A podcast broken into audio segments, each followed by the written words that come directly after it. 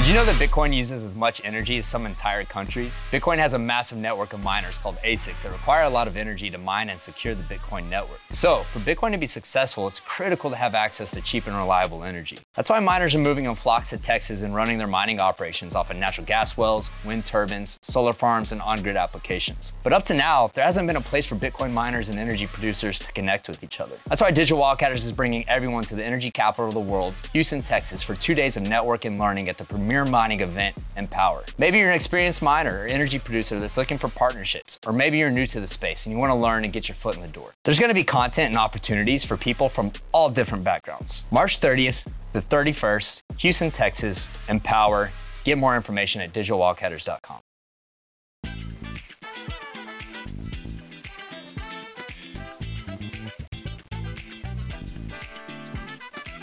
Welcome to Tripping Over the Barrel, a series that highlights the unique personalities within the oil and gas industry and the stories they have to share, with your hosts and lead storytellers, Tilo and Dr. Funkenstein.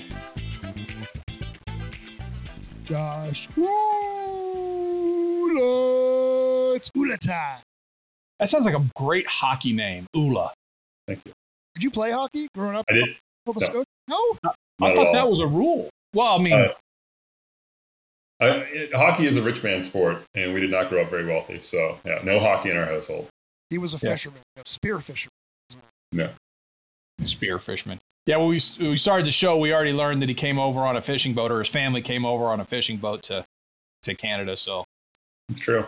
Yeah. I, I've been excited about this one for, for a while. Josh is um, unapologetically authentic, I think is one way to, to put it. He's he's a consultant, kind of like I am, and even empowered me to to speak up more as the consultant. Just say where shit is is sticking and to point it out versus just saying "Ah, I can just wipe that off the wall.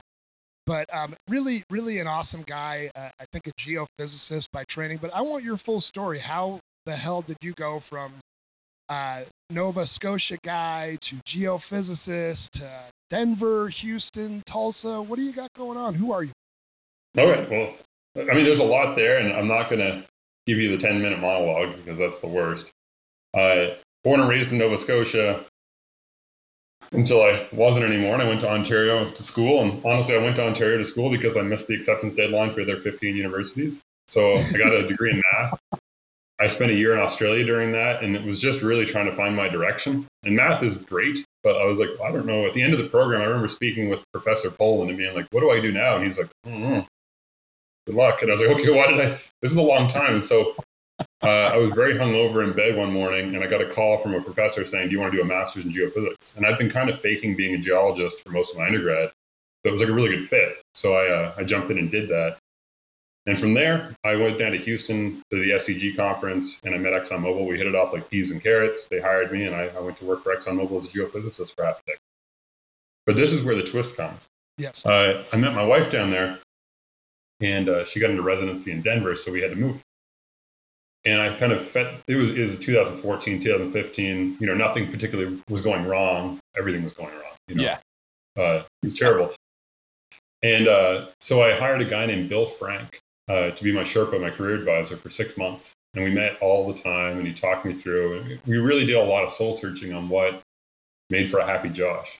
And it was just an amazing adventure. If anybody ever is offered the opportunity to have a career advisor, definitely like just scoop it up because it is unbelievable. Or if they're terrible, don't do it. because Well, as I say, I, I think that depends on the advisor. I wouldn't hire Jeremy to be my career advisor. I wouldn't. I wouldn't try to get you to pay me to be a career advisor. No, I have. A, I have a good one. This is interesting. I like it. Right, I mean, yeah. So it was everything, and so what we figured out is like I really didn't like doing science. Uh, wasn't particularly good at it. Was very good at teaching it, and really like talking about it. So what is that? Technical sales, right? So I pivoted over to Fracture ID and started going to business development. And now, fast forward to where I am now, I help companies grow from being small to medium. Uh, not just on the sales and marketing side, but looking at like the whole spectrum of like what problems you're facing, what business strategies to implement, just trying to be useful. And it's super fun. That's what I do now. Is that uh, mostly tech tech companies that you're advising, or No, it turns out that, and you guys already know this. I'm going to say it, and you're going to act like you're like, I'm so impressed, but no, we all know it. Every business is facing the same problems. Whether you're opening like a hot dog stand or you're opening like a big tech company, when they when you sit down with the executives and you like talk through like what you know are you worried about when you're driving into work, it's almost always like one of six things. and they feel like it's a snowflake situation where like I'm, I'm going through this alone. I'm very worried. It's And if you just listen and you reflect, you're like, no, in fact, so I've helped out a doctor's practice, a branding agency, a plug and abandon company, a 3D print shop. Uh, ESG Solutions is a big part of what I'm doing right now, helping them merge because deep imaging and ESG Solutions went together. And then my primary one is Exum Instruments, where we build mass spectrometers. the, the Exum thing is is really interesting to me. I've heard some people call it Exum. I call it Exum. It's nice that you just clarified what it, what it's actually called. But but can you explain what what Exum is? Because to me it sounds like pretty complex science, big box, expensive, awesome tech. But but tell me what's going on there. All right. So, I mean, for anyone that's listening that's never heard of Exum, right now they're just like, oh, it's Theranos. Uh, I'm not going to have any. I'll check you later. A big box that does magical things. Perfect. One drop of blood, guys, and I can make you win the lottery, and you're going to love it. Uh, no, uh, well, we, we built a mass spectrometer. Well, I can't say we, once again, not good at science, just good at talking about it.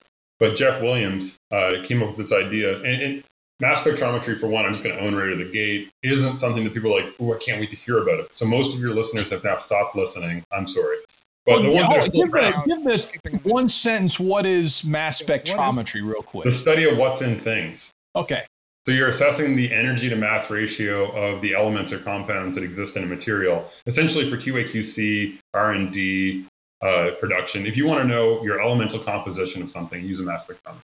And if you had a liquid or a gas, it's already solved. Like there's already a system out there that will do it. But if you have a solid, literally you're kind of up a creek without a paddle. You're in a real pickle. So, they, gas really chromatography easy- for gas and mass spectrometry for liquids. solid. Okay. Yep. All right. like an ICP. Anyways, yeah, so they're all out there already. So for us, what we do is we've done this two foot by two foot mass box that does all the mass spectrometry inside of it, and it can really be run by like a tech. And so, the- once again, I thought the selling benefit here was going to be it's a lot cheaper because it's smaller and simpler than the other ones out there, but literally it just didn't exist. And so we're creating a $19 billion market right now in the US, and it's, it's relatively straightforward. And we have some amazing use cases that we're already deploying it into, but it's super fun. Yeah, Wow. it was that particular company, Tim. When I first launched, um, Funk Futures came up from a number of investors, Jim Thorson, and people like, "Hey, you should talk to those guys." And I hit up Josh, and his response was, "No, our issue right now is not marketing and sales. It's like delivery. Like there's there's people knocking down the door to do business with us." I'm like, "Well, you know, you're you're one of the few. You're one of the few, but it sounds it sounds cool, and it doesn't surprise me. I think Ellen Scott, who's Ellen Williams now, is over there. So like, you guys picked a lot of young, forward-thinking, really bright geos and engineers to push this out there. But that's not your that's not your only thing. Tell me a little bit more about your your business. Like, what do you got going on right now? When you say mine, you mean like Exum? No, Josh. Ooh, JoshUlaLLC.com. Uh, so, I mean, that, that, that's most of my time is spent on Exum Instruments, and then it- it's it's so fun and it's so different. We just finished a safe round, so we raised around two million dollars. We're just Congrats. surging. We got two SBIR grants last year. Thank goodness for SBIR grants. And so then the second to that one is ESG Solutions. Uh, so they they were acquired by Deep Imaging last year. They do microseismic and frac monitoring using silicon fiber. Deep Imaging uses electromagnetics. And so we're trying to package all this together. We're not trying. Well, we've packaged it all together into a toolbox. We're doing our rebranding deployment in early March, and now we're trying to. And this is this is where I can get pretty. I don't know, ferocious. That's not the right word. Who knows? There is a word that describes what I'm about to be, where it's like folks need to know what the heck their frac looks like so they can optimize it. Like if I go back to Theranos, the black box that does the blood and you win the lottery, that's kind of how fracking is going right now. In that, like, no one's excavating down to 10,000 feet. ConocoPhillips did that really good one where they did a tilt core near a frac. But even that, we're dealing with sample size one or two. So our R squared regression is one. Like we're just killing it. We do nothing wrong. Yeah. But we don't have a sample size that's statistically valid. And so we keep working in the dark. And so this is my excitement for ESG solutions is that we give you the opportunity to have a look at what the heck is going on. So you can figure out well spacing, wine rack configuration, you know, sequencing, all these things that obviously matter. And they've been trying to solve for for decades, but now we can finally do it. And so pretty excited for that. get all that, Tim? Wow, that's a there's there's a lot there. I you know I always play. Uh, Jeremy did it in the last pod, but I, I always try to play dumb guy. Hey, can you define this? But there was there's too much to go back and hit on there. But uh, I want to. I, I, do want to. I want to reverse and go back. So I, I love all of this, but that moment of, and I, I've seen it to a few people. You got your degree in math. Now what? So, is that a natural math to geophysics? Is that one of the the? Is that the way people go from math to geophysics? Is that very common, or is it? I, I don't know. Like just curious uh, about that path, you know, and why geophysics? No, it, so like I was saying, I was kind of faking being a geologist. I got a minor in geology. It was okay. mainly for the field courses because they were so fun. And uh, I was just really enjoyed the culture around geology. A lot of being outdoors, a lot of just happy people. And I was like, yeah, this is amazing. So I think that's a lot of sandals. Oh, I socks and sandals all day, feeling great. there you, there you go. Yeah, so cozy, big broad brimmed hats, sun protection, like really up my alley. I'm married to a dermatologist, so she's like very supportive of that kind of stuff. So cover the skin. Uh, but no, I would say most people from math didn't go into geophysics. I think a lot of geologists do, or folks that are aiming towards geophysics from the very beginning. Geophysics ends up being kind of the oddball that folks don't normally just start out thinking they're going to do. You don't really learn about geophysics in high school. So it's something you kind of migrate to if it's your interest. So yeah, my uh, my boss is well known for choosing his major. He went to University of Kansas. He chose his major for geology because it sounded like something he can get a lot of hiking in. Yeah, so, I mean, no doubt. Hey, you know, honestly, if we even back up a little bit from there, I like I, I, joked about you know it was the only one I hadn't accepted, and it was the only one left out there. So Carleton University was where I ended up going. I applied to something like 16 universities because I didn't know what I wanted. Uh, I think at Ryerson, I was going to be like in directing and filmography, and McGill, it was going to be biology. Like I was just like roll the dice. And so I was in this uh, committee on violence in the public school systems with all these adults when I was in grade 12. And like, oh, what school are you going to go to? And I was like, oh, I haven't decided yet. And they're like, do you know they have deadlines? And I was like, nope. I said, I gotta go. I left the committee and I went home and I went through my stack of papers that I'd been ignoring and I'd missed 14 of the 16 deadlines. And I was like, oh no, this is a real pickle. But then luckily, the two that were left thought I was playing hardball and gave me a bigger scholarship. So I was like, there we go. So. Oh, that's neat. So, so talk about the the moving within the the states. Has that been driven by your your wife being the doctor? Uh, like that you guys end up in Tulsa or Houston? You said Denver. She had, I, I think, a residency or something like mm-hmm. that. Um, is that what's dictated it? You sort of go where the wife's business opportunities are, or, or why why the yeah. moves? Yeah. Well, I mean, in the beginning for residency and then for fellowship, because we went to Denver and then back to Houston. Yeah, I mean, uh, you take the role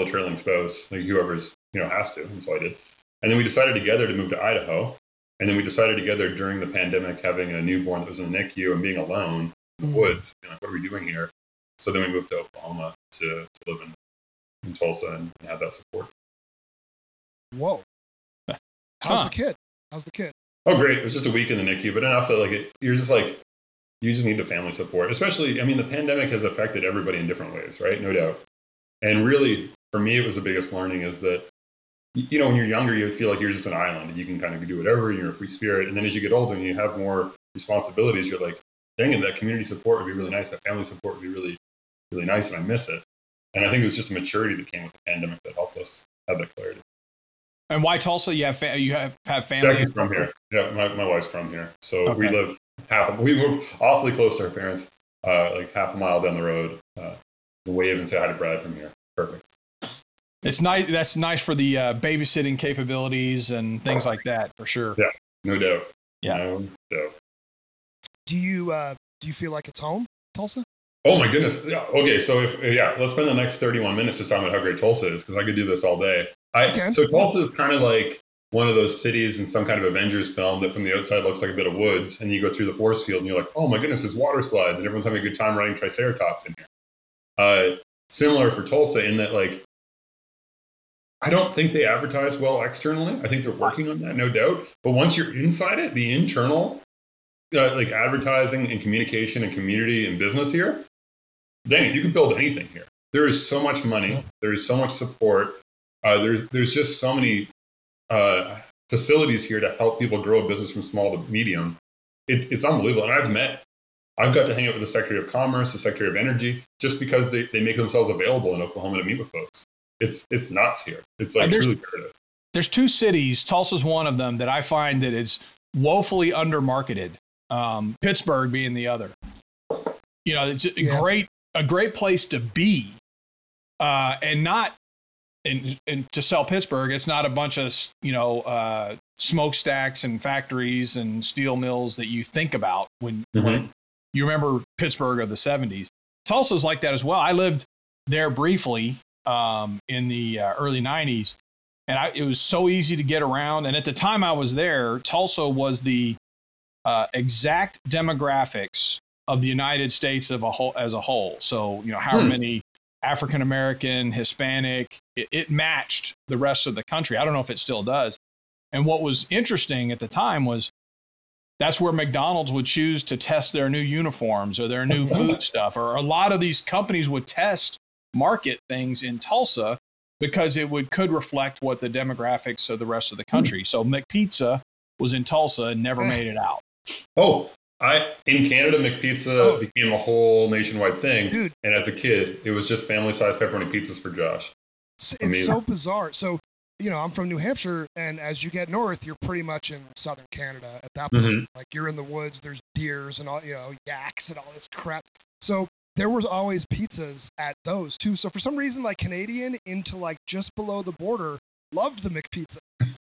I I I would kill for a McPizza right now. I Dude, felt it like was good. I'm sorry. I, I feel like it was it was likely deep fried, and who cares? It was so so good. I didn't even think about that. I haven't had one since I was like 12.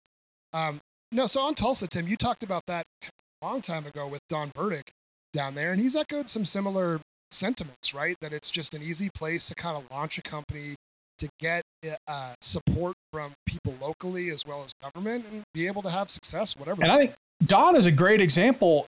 He actively tries to help other people in Tulsa and get them together and make them network. I mean, um, I think that that community of it's a you know a little social network of hey, you need some help? Yeah, let's let's uh, let's get you guys introduced to everybody.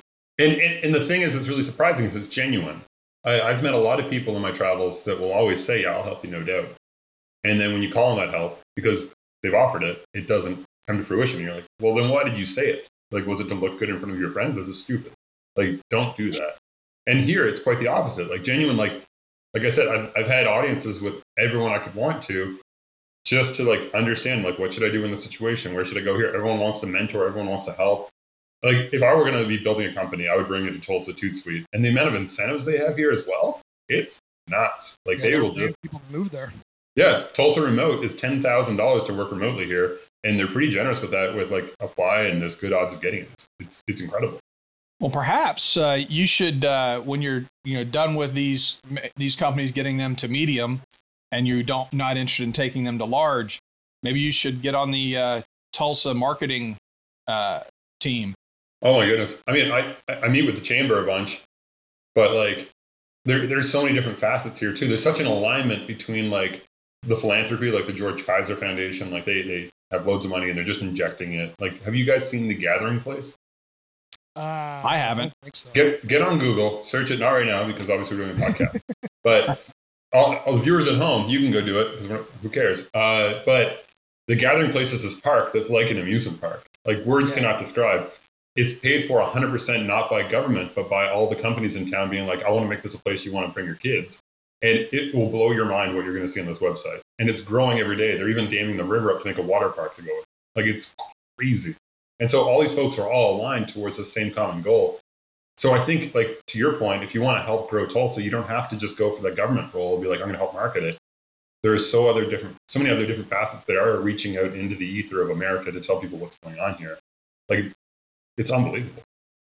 Yeah, I mean, Tim, we we've talked about Oklahoma a little bit on this this podcast, but the the the two big cities in Oklahoma, Tulsa and and OKC, I, I've had some pretty good success doing business there, but only if I go there. Right? It's not the type of place where you're going to win remotely like this. Uh, over the web, whereas you can do that a little bit more in Denver and Houston. I think there's that expectation. Well, you can't always travel. Oklahoma's like, well, yeah, just just when you come down here, let's let's talk about it but it always results in something great, right? Well, you Yeah. did come down, you checked that box, you care, you like it here, good. Now we can open up some gates for you. But that took time. Like that took repeated visits to those cities to be able to say, okay, he's not just an outsider, he values us. Now we can start talking. Agreed. A little bit, a little bit different. So Yeah, it's, an is. in, it's an in-person town. It's a face-to-face town, and you know, and I used to go up there for what the Atom meetings. Uh, That was those were those were great. That was one of Don Burdick's things. And again, really out of that, hey, you just want to get all the people who are doing acquisition and divestitures into the same place and who's got what deals, and we'll have a little speaker and a good meal. And Yeah. it was great to great to see that. I mean, it's, it's absolutely true, and it's so small as well. Like, there's a place in now. I'm just going to be super local, trying to really show off how cool I am. Uh, in Utica Square over here, called Wild Fork, and they have just super good breakfast. They're really small. They have some outdoor seating. Literally, I whenever I have a business meeting that could be a breakfast, I'll just go there, and invariably I'll run into two or three other people that like are doing the same. And so it's like it's really fun to bring folks from out of town because you'd be like, oh, see at that table, and you'd be like, oh, that person, that person. Uh, yeah, I, I mean, I could name drop some people that I've run into there, but it's just like it almost feels like you're just in your own kitchen, kind of bumping into like other folks in the morning. Like it's it's just it's an interesting old timey place. And people say, you know, it's going to blow up like Austin, and I really hope it doesn't because Austin is very crowded. I like Austin a great deal, but it takes a long time to get around Austin. And I think that if we can keep this kind of like medium size, which is obviously my favorite, I think we're going to be really happy here. Yeah, we keep keep hitting that word medium. So, uh, so what? I mean, I guess uh, Josh, you're helping companies now. This is your stick, moving from small to medium. How many can you work with at a time? I mean, you're obviously focused on at least the couple that take up the bulk of your time now, but how are you spreading yourself out? I mean, that's super interesting. So I, I, it's through very clear, open, honest communication. So early on when I tried this, uh, I wasn't because you learn about how to communicate, and I was like, oh no, this will work. I'll just, you know, I'll do some here, some there, and, and then invariably I got too busy, and my family took the hit, and I wasn't. I was just working way too, right? Like this is not sustainable. I'll burn out, and I'm grumpy. No one wants this, right? I don't need this. And so what I did was a lot of on a monthly basis is auditing my timeline, seeing what's absorbing my time, seeing what's not, and prioritizing. And actually, I took a leadership course here in Tulsa called Ascend Leadership, and we spent a lot of time just focusing on the idea that, you know, if you have a list of these many things you do, just cut the bottom half off and just go. Like the guy that was running at Sean Copeland, one of the folks, just went one day when he had this epiphany, is he phoned half the people that he was on boards for and said, "I'm off your board today," and they were like, "Oh, please, we need you," and he's like, "I mean, I'm not doing that great a job. Like, I'm good, but like I'm too busy and I'm distracted, and like you need to find someone that's a better fit. This is a better opportunity for someone that has more." You know, there we go. Sorry, my phone went crazy for a second there. I uh, took a lot of that and uh, I've been trying to implement it myself. So everyone that I work for knows what I'm available for, and it, it makes it just just work.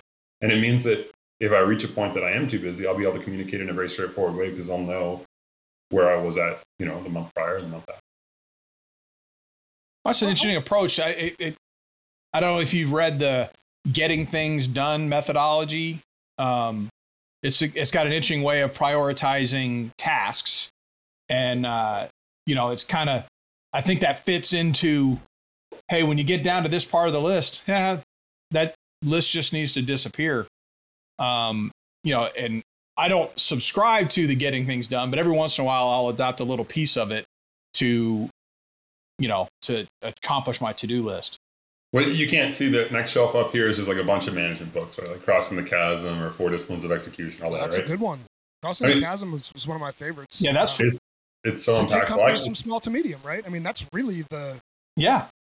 I, uh, before I was Josh Eula LLC, I uh, was almost going to be page 226 LLC because on page 226 they define in the Crossing the Chasm uh, your sales pioneer, the person that can get it and communicate it and get you kind of from zero to one. And I was like, oh, I was reading like this is me, and so I almost opened a company on that, and then I was like, this is too much explaining. My name's easier.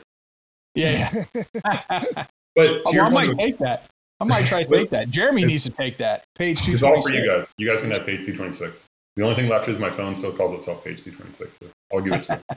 uh, but what I was going to say is like with the getting things done, I, I think that all these management books and all these theses, like I'm, I'm surrounded by them, they all have useful bits, right? And for those individuals that wrote them, that's how all their bits accumulated is into that story, that book. You know, it works for them. But if if it worked for everybody, there'd only be one book and be like, this is how you manage a business. But I think what you're describing is right. Is like there is something useful there. There's something useful in the way Dave Ramsey looks at you know money. There's something useful in like Wealthy Barber, right? Like they're they all have bits that are quite beneficial, and we just need to be able to. Like one thing I try to do, and I haven't done this year yet, is protect an hour in the morning to read some of these books. and then highlight and start making my own book in my head of the parts that are useful. But I think for me, four disciplines of execution has been the, the largest impact in my life. Well, that's a that's a good one to I have to put that on my list. I'm not familiar with it. Yeah. Um, from a sales perspective, I think the one that I aspire to follow, which I'm not very good at, is Sandler methodology for sales. And you know, I. I think, and for some things it works great, but I you know adopt things out. But the one of the parts that I see when I'm coaching young sales guys now is behavior. So their bat triangle: behavior, attitude, and technology or technique. Um, if if you can, you need to manage all three of those, and then you can, you know, it, it won't derail you in your sales process. So it's an interesting, and I think it, it actually does go over into other tech in other places. If you can manage all of those, um, you know, you'll you'll be good in whatever you do. Yeah. I mean, I mean, that's incredible. Okay, so something you're describing there that all three of us know is how much sales has changed in the last 20 years, right? Like Absolutely. it's it's night and day, and the folks that aren't evolving to it, catch up to it, are struggling. And, and I feel for them because what they did worked for so long, and now they're like, why is it not working? You know, you kind of just keep running into that same wall. And I, I think now it is so relationship based, and if you're not providing useful value every time and being like a human, it's not going to work, right? But I, I, think like what you just described there with that triangle, it's, it's everything. It's your behavior and attitude. Of course, the technology has to be there. You have to be selling something that's not stupid, but everything else is based on like, are you a good human? Are you going to do right by?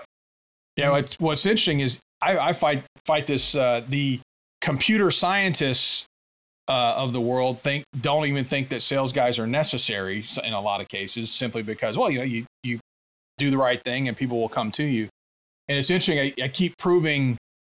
It, it keeps proving wrong that methodology. All right, we're finally to the point where you don't need sales guys because we've got the internet, or we're finally to the point that we don't need sales guys because we've got the bots Mhm. um, and all that. But you know, I think the relationship, especially ironically enough, the uh, the more well, the more expensive something is, the more the relationship and the emotion matters.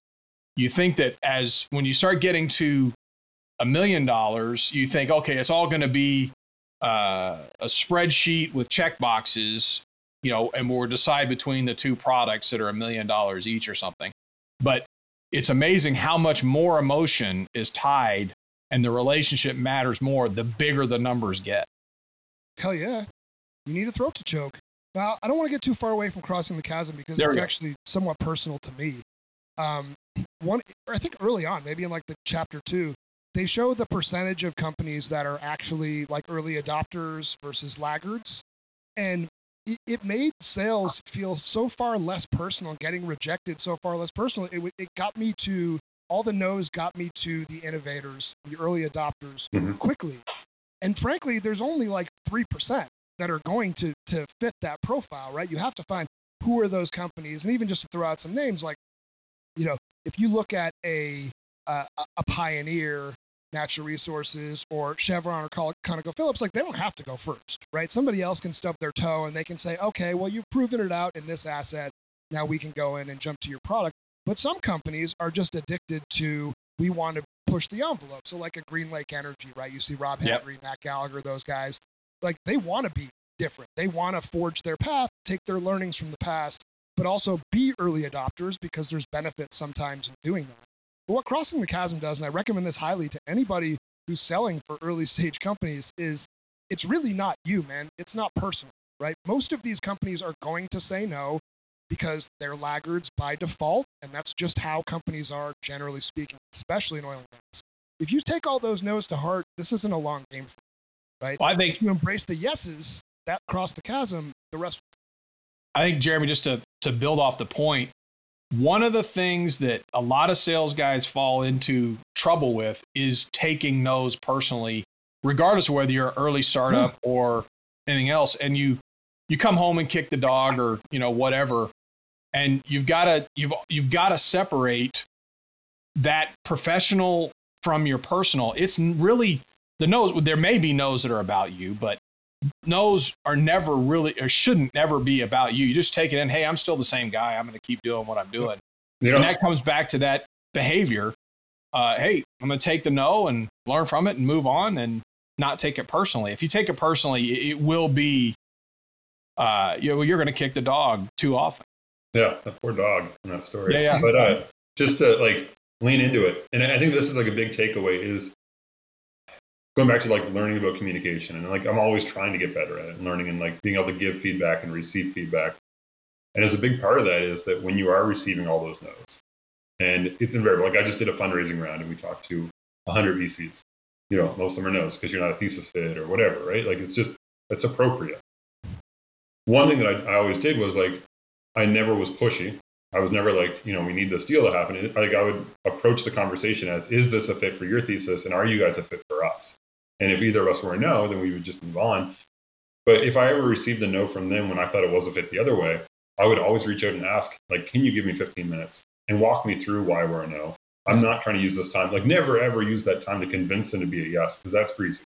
It's too But if you can learn from them and they can tell you why you were a no, and then you understand, like, oh, yeah, like, definitely, I should have seen that. They were a no to us as well. Or you communicate something incorrectly or you missed the mark somewhere. Suddenly, you're, you know, you're developing and growing as an individual. And then for your next conversation, you're wiser.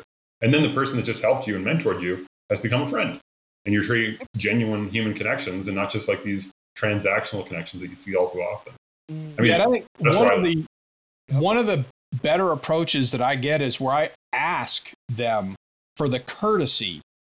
Please tell me no. Don't string me out and say we'll meet next week or two weeks. If it's a no, please. I don't want to chase you, and you don't want to be chased. Please tell me no. Mhm.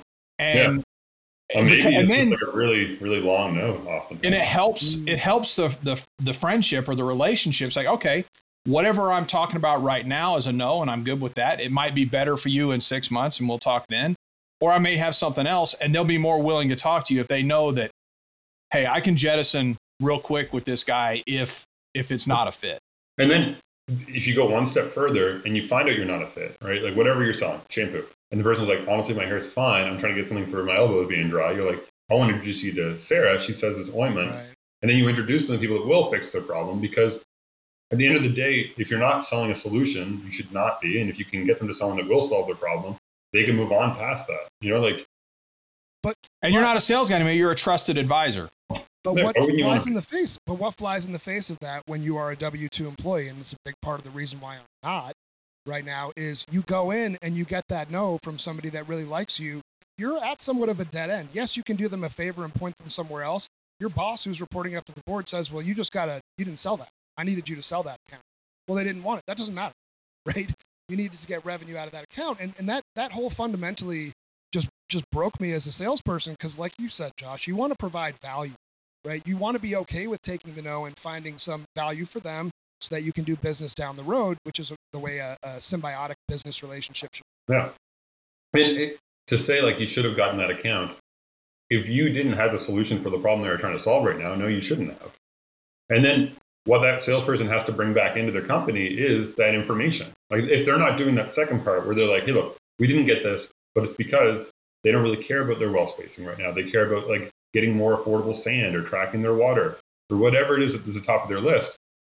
You'd be rude to force them to deal with a problem that's third on their list. The same way we were talking about our lists earlier, that like, no, that's way down there. I don't care about advertising in your journal. I can't have this meeting right now. There's too many things on fire. Like, this is not me fixing your problem. And so, if that salesperson doesn't have a safe enough environment to go back to their boss and say, look, we didn't get this because this is the problem they're trying to solve, they're not worried about this. And then have a brainstorming session about like, how do we fix that problem so we can get to the next one on the list or whatever it is. It's just kind of foolish. You're just kind of pushing rocks up. All right, I, I'm gonna I'm gonna jump in, man. I feel like we're doing, so- coaching each other here, but oppor- so one of the things you got to do is coach your superiors into knowing this is what an opportunity looks like. You have to have a confirmed budget, a confirmed need, a confirmed you know itch that we can scratch. And if we don't have all three of those, it's not actually an opportunity, and nobody should be communicating that this is a million dollar deal. It's not a deal because it's hmm. not an opportunity yet. It's still a prospect. And you may want it, but we, we haven't even gotten it to an opportunity because we haven't confirmed that they can and are will and are willing to spend the money. So I think that's always the trap I think a lot of sales guys wind up falling into is, hey, I got this great opportunity in the Middle East for, you know, $10 million. No, no, it's not an opportunity yet. it's a prospect that someone may spend money on. We don't, you know, and so I think sometimes that gets communicated up to the board and say, no, we need that deal. Mhm. And, you know, or maybe the board brings the deal. I've seen this happen a lot where the, hey, we've introduced you to the CEO of this company and they have this problem. Go sell it. Well, okay, we go in there, but they have the problem, but they don't have the budget. Yeah. So it's not actually an opportunity. And then you wind up in the situation with at least one famous com- famous uh, story that Jeremy and I know of. Uh, well, in his career with uh, one of his one of his bosses, Uh, the number the the client disappears and you're left holding the bag because they thought it was an opportunity and it really never was. You never were in the game. brutal. right? Yeah, The- anyway. You know, who's who's your champion? What internal politics are happening, right? That may prevent you from winning that account. We're not sitting in those boardrooms, and especially you know with COVID changing, I'm in way less boardrooms in general. Right? Yeah. People don't necessarily want the sales guy, but you know it, it kind of is what what it is. But So- you know, that transparency thing you were talking about in the beginning between how many of these companies can I manage, taking them from small to medium, I think that that's same with your, your bosses. You got to keep that transparency all the way up.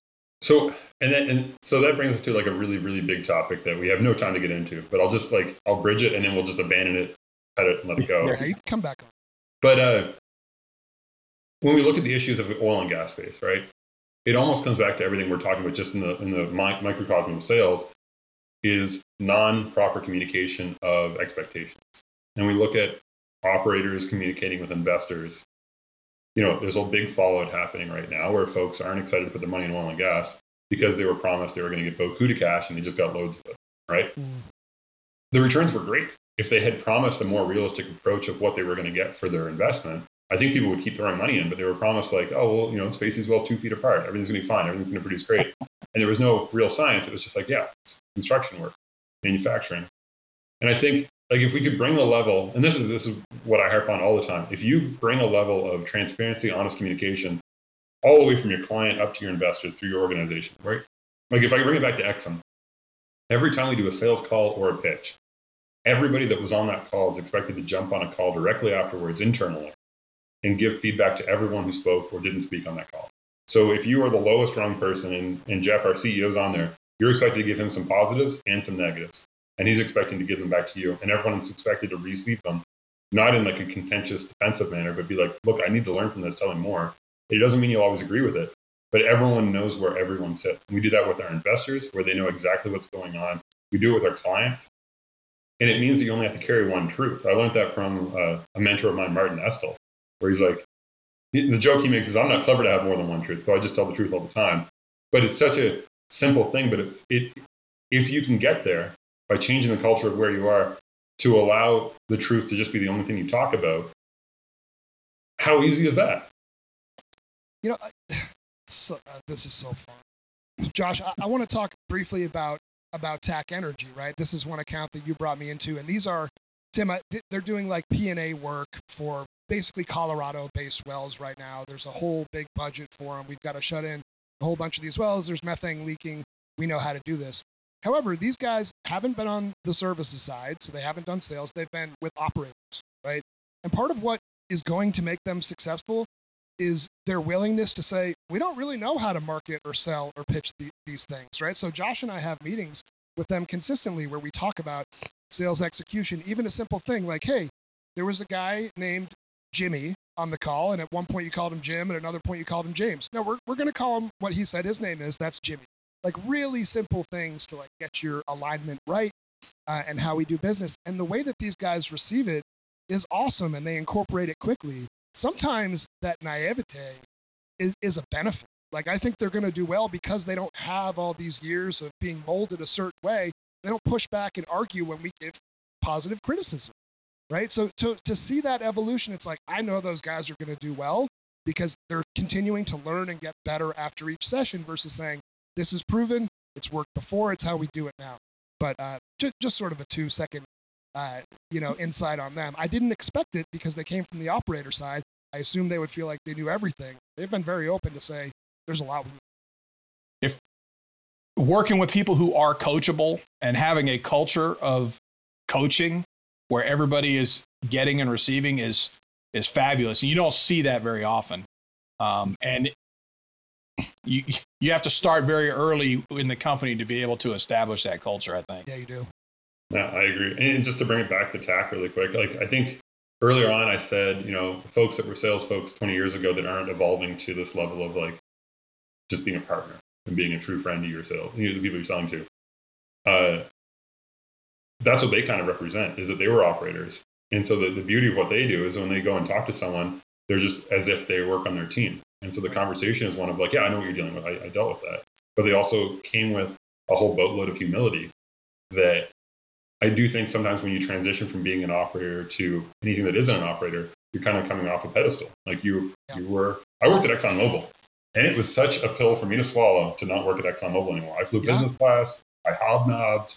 I was the bee's knees. And um, but these guys just very quickly were like, no, no, we're just going to be a service company. We're going to kill it. And it is very refreshing to work with them. They're a great, great shop. They're they're going to do very, very well. Just yeah. because they once again are just open, honest, and transparent. And and I don't know. And I say this to them. I go, you know, assume your competition is doing this, but but also assume that what you want to do is exactly what they're not doing. Right? Like you you break down the walls and be a person versus just another service provider.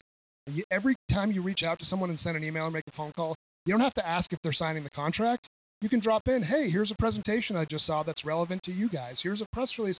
I think, you know, I, I like to, to talk about sales as like as like a bank, right? And and as a salesperson, we're always asking for a withdrawal. But if you never make a deposit into that bank, there's nothing to withdraw, and the bank gets sick of you and they cut you off, right? You got no money here, man. There's nothing for you to do. So you got to feed that, right? And feeding that isn't asking for something every single time. It's easy to forget that, right? Especially with the pressures inherent to sales. But you've got to be making deposits to be able to ask for a withdrawal. I think I've heard this a marriage counselor do uh, make the same speech. I, I think mine has said the same thing too. I agree with you. I mean, not much to add. You're 100% right. Yeah. And that's just the idea of partnership and, and communication. It's just if you're not on your client's team, if you're not on your company's team, it's just not going to work. Josh, where can where can people find you? You mentioned you have a website, LinkedIn, email, any of that stuff. Where can people uh, try to align with with you as a forward thinking kind of uh, strategist? Wow, so many nice words about me. So I, I made a cheeky website. It's just j o s h u l l a dot com. Uh, Studio Forum out of Calgary made it. So if you need someone to put together a website or branding kit for you, definitely go Studio Forum. They are the coolest. Okay. Uh, beyond that, I am on LinkedIn. That's for sure. And then also my email is just super cheeky as well. So it's josh at joshulla.com.